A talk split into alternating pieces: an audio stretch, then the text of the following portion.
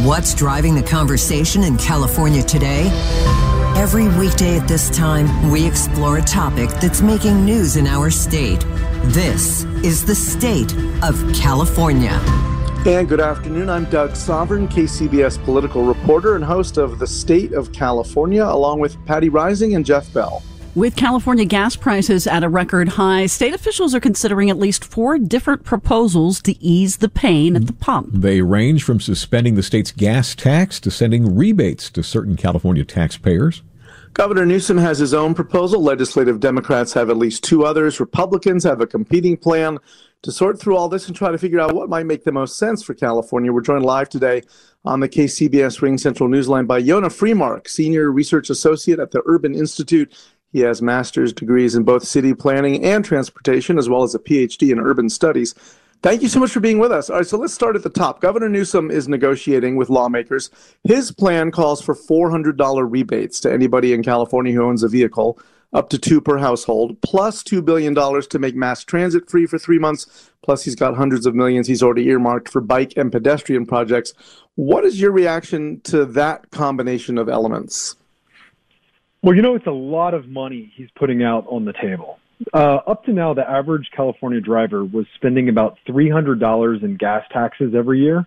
So what he's suggesting is that every driver should actually get more money every year for every vehicle than they were paying overall for all gas taxes. So that's my first reaction.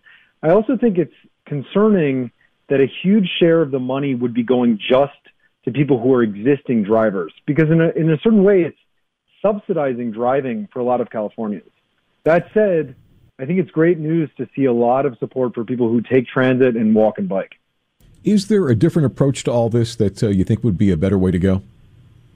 Well, you know, the leaders of the legislature have proposed the idea that we simply give money to taxpayers and dependents uh, throughout California, whether or not they drive. And I think that is a possibility for improving options. But I, I am concerned that a lot of people out there today don't have the ability to get around without driving. Fundamentally, they need to be able to take their car to get places. And so I think the state should be thinking seriously about how it can accelerate some of its alternative options, like driving, uh, sorry, like taking transit and walking and biking more quickly. So, Republicans want to suspend the state's gasoline tax. The governor just wants to pause the increase that's coming this summer. What impact would a change in the gas tax have, and how critical is it that this be part of the eventual compromise? Well, you know, the impact of changing the gas tax is unclear. We know very clearly that if we send checks directly to taxpayers or to people who have a car registered, they will get that money. They will be able to deposit that money in their bank account or get a, a debit card that they can use to spend on whatever they want. What is not so clear is whether if you decrease the gas tax itself, it will actually result in lower gas prices.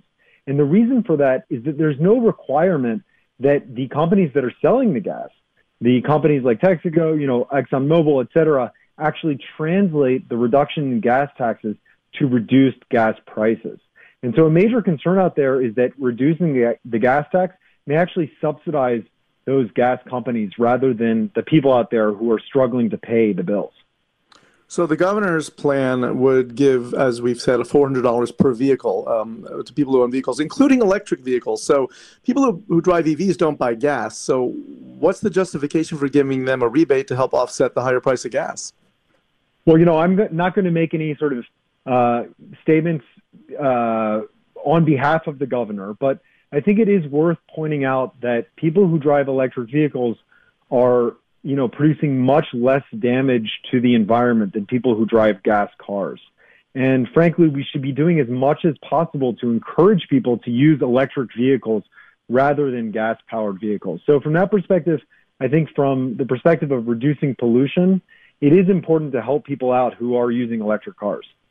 I want to zero in on this whole concept of a few free months of transit. What, what do you think the practical impact of that would be? Well, you know, there's some evidence out there that reduced transit costs and even free transit can result in more people taking the buses and trains that are offered, you know, throughout California and many of its cities.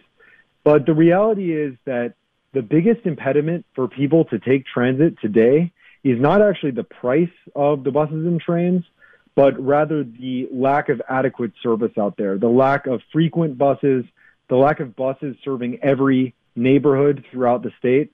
And so I think that providing free transit could be a boost for certain, uh, you know, lower income people, and it could encourage people to get out of their cars and onto the buses and trains. But what would be even more effective would be immediately boosting the amount of service provided throughout metropolitan areas in California. We've been talking about all these competing uh, proposals. What about the argument of doing absolutely nothing and letting market forces do what they do? Well, you know, that's always an option. we can, uh, you know, do nothing, and the result will be that people who are low income, especially, will suffer. And the reason for that is that when you look at the expenditures of people who have low and moderate incomes in places like California, they're spending upwards of 50% of their income just on the cost of housing and transportation. When gas prices go up, those numbers are going to explode. Low income people are going to be spending 60 or 70% of their incomes on the cost of housing and transportation together.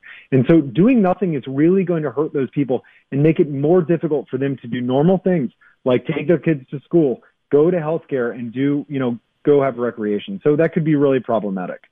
One last question for you on sort of on that topic. Uh, there's a debate over whether uh, the refunds or rebates should be subject to a means test, whether only people who earn you know a certain income level should be eligible and the rich would not be. And the governor's open to discussion on that, but his plan would go to everybody. What are your thoughts on that, and whether there should be a cap at which point you don't get any of this money back? Well, what's absolutely true is that you know wealthier people don't need this money back, especially nowadays. Over the past year or so, they've made a huge amount of money on the stock market uh, you know, inflation has not hit them nearly as hard. And so from that perspective, the issues that people are facing today with rising costs are primarily issues faced by low and moderate income people. And so means testing can be a way of dealing with that.